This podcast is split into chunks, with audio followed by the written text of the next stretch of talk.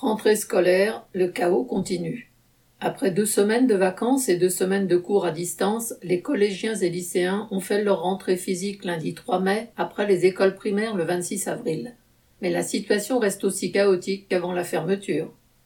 Le Premier ministre et celui de l'Éducation nationale étaient pour l'occasion en visite dans un lycée professionnel près de Nancy. Ils ont répété encore une fois que, entre guillemets, le virus circule très peu dans les établissements scolaires. C'est ce qu'ils ont répété pendant des mois avant de devoir finalement annoncer la fermeture, autant dire que l'affirmation n'a rien de rassurant. D'autant qu'une fois de plus, aucun moyen supplémentaire n'est prévu pour permettre un enseignement correct dans le respect des règles sanitaires. Les enseignants, surveillants et agents d'entretien n'ont pas été vaccinés. Il n'y a eu aucune embauche, ni pour les enseignants, ni pour les travailleurs du nettoyage. Dans un certain nombre de collèges, la fameuse demi-jauge pour les élèves de quatrième et de troisième consiste simplement à les faire venir une demi-journée sur deux, mais toujours en classe entière. Autant dire que les élèves continueront à s'entasser dans les salles de classe.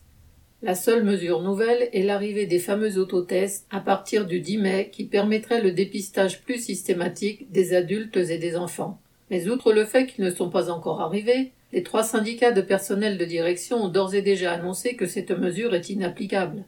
En effet, comme ces tests doivent se dérouler en présence d'un adulte, en l'absence de locaux et de personnel en nombre suffisant, l'initiative risque fort de finir où elle est née, au fond d'un tiroir.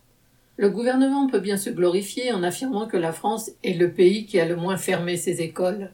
Il oublie soigneusement de dire dans quelles conditions il les a laissées ouvertes. Camille Paglieri.